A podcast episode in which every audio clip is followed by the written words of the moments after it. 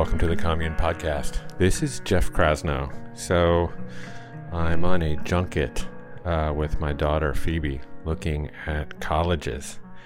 It's crunch time, and I realized that I was remiss in completing the voiceover for today's podcast.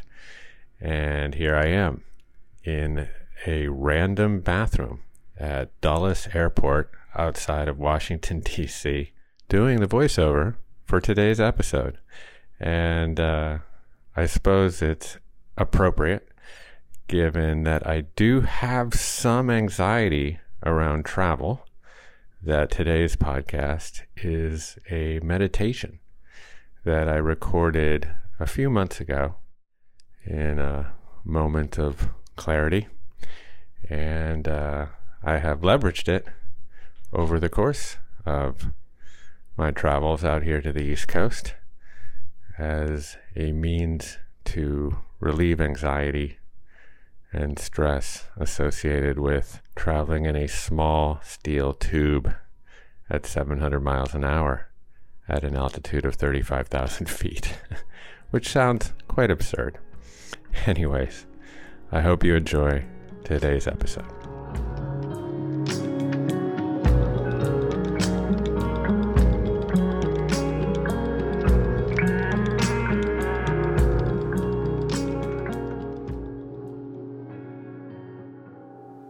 Welcome to this guided meditation. There are only two requirements. It requires a quiet place where there is no distraction, and it requires your attention. So please only embark on this voyage if you can meet these criteria. This is a journey toward your true self, a journey toward your real self. Now, what is true? What is real? These are questions posed to sages and mystics over time immemorial.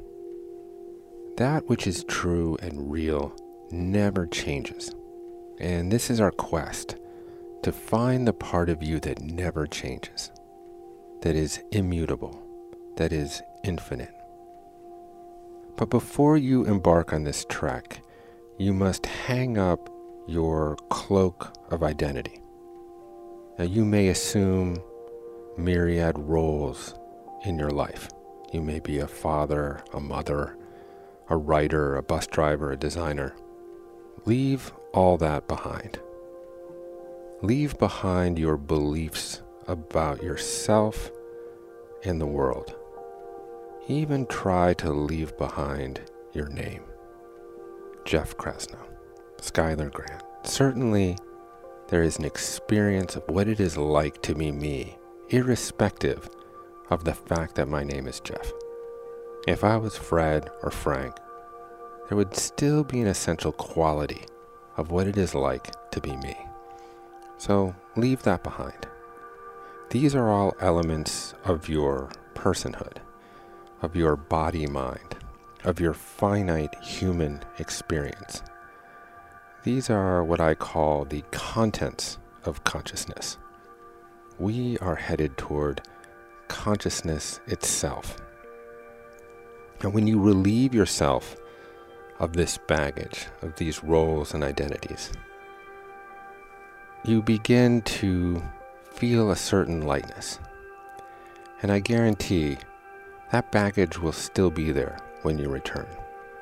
You can redon the cloak of your various identities.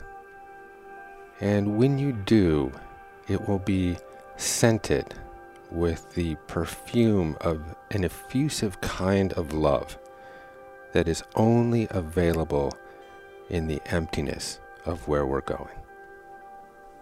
I've begun to understand love in this way as not an emotion, but this kind of love emerges out of the absence of need and desire. This love births compassion and generosity, and it will infuse your personhood with a renewed purpose and optimism and vibrancy. Letting go of the component parts of the ego will feel liberating. There is no judgment in the emptiness. There is no self judgment in the emptiness. We are going to this place inside of you that does not need the approval of others, that is not identified by what you do, what you have, your resume, your position in society. In this emptiness, there is no separation. There is no competition with others. There is no boundary between you and nature. There is no duality between you and the world around you. There is no subject or object. That chasm collapses. There is just one. You just are. In this emptiness, there is peace. There is serenity. There is quietude. The brilliant author Herman Melville once wrote The one and only voice of God is silence. Now, silence is among the few phenomena that you can experience as infinite. It is a portal into the part of yourself that is infinite, that has no beginning, that has no end that exists outside of space and time, without location, without form. It just is. So quiet the mind and just breathe.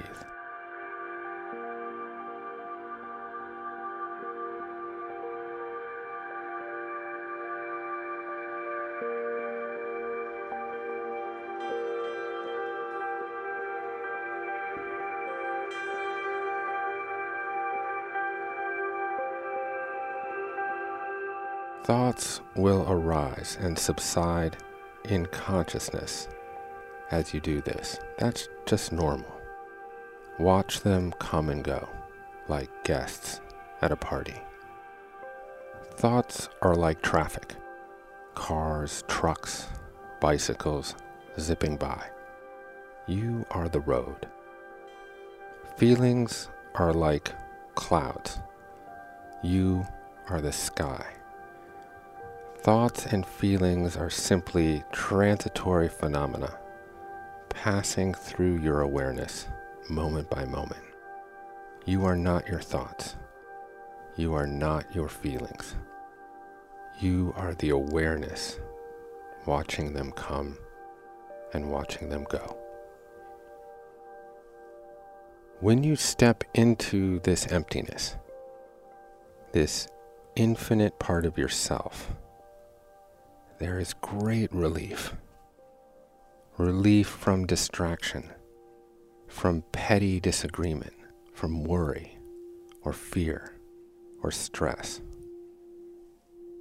In this emptiness lives the real you, unwitnessable by the limitations of your five senses and science's genius to enhance them. This is the you outside the physical plane, outside the world of the 10,000 things. This is the immutable you. This you is always there, irrespective of external circumstance. You can always come to this place. It's like a welcoming home that is always warm and always comfortable. This aloneness is a paradox. For in this place of singular stillness, the very idea of you begins to dissolve.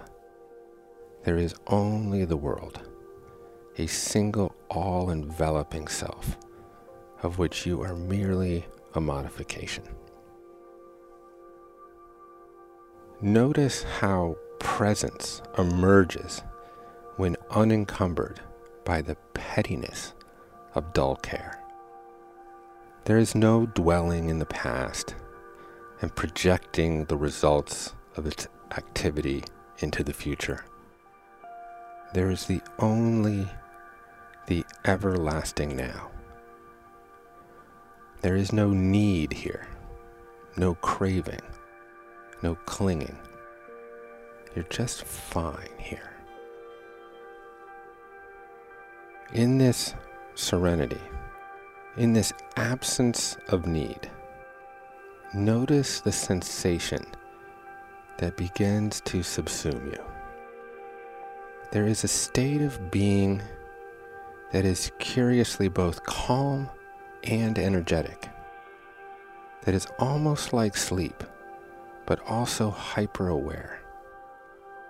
It is from this place that compassion and benevolence emerge. It is from this place that an energy force springs forth to bring loving kindness to the presence of suffering. So sink deeply into this space and just breathe. Don't worry if thoughts arise. There is no right way to do this.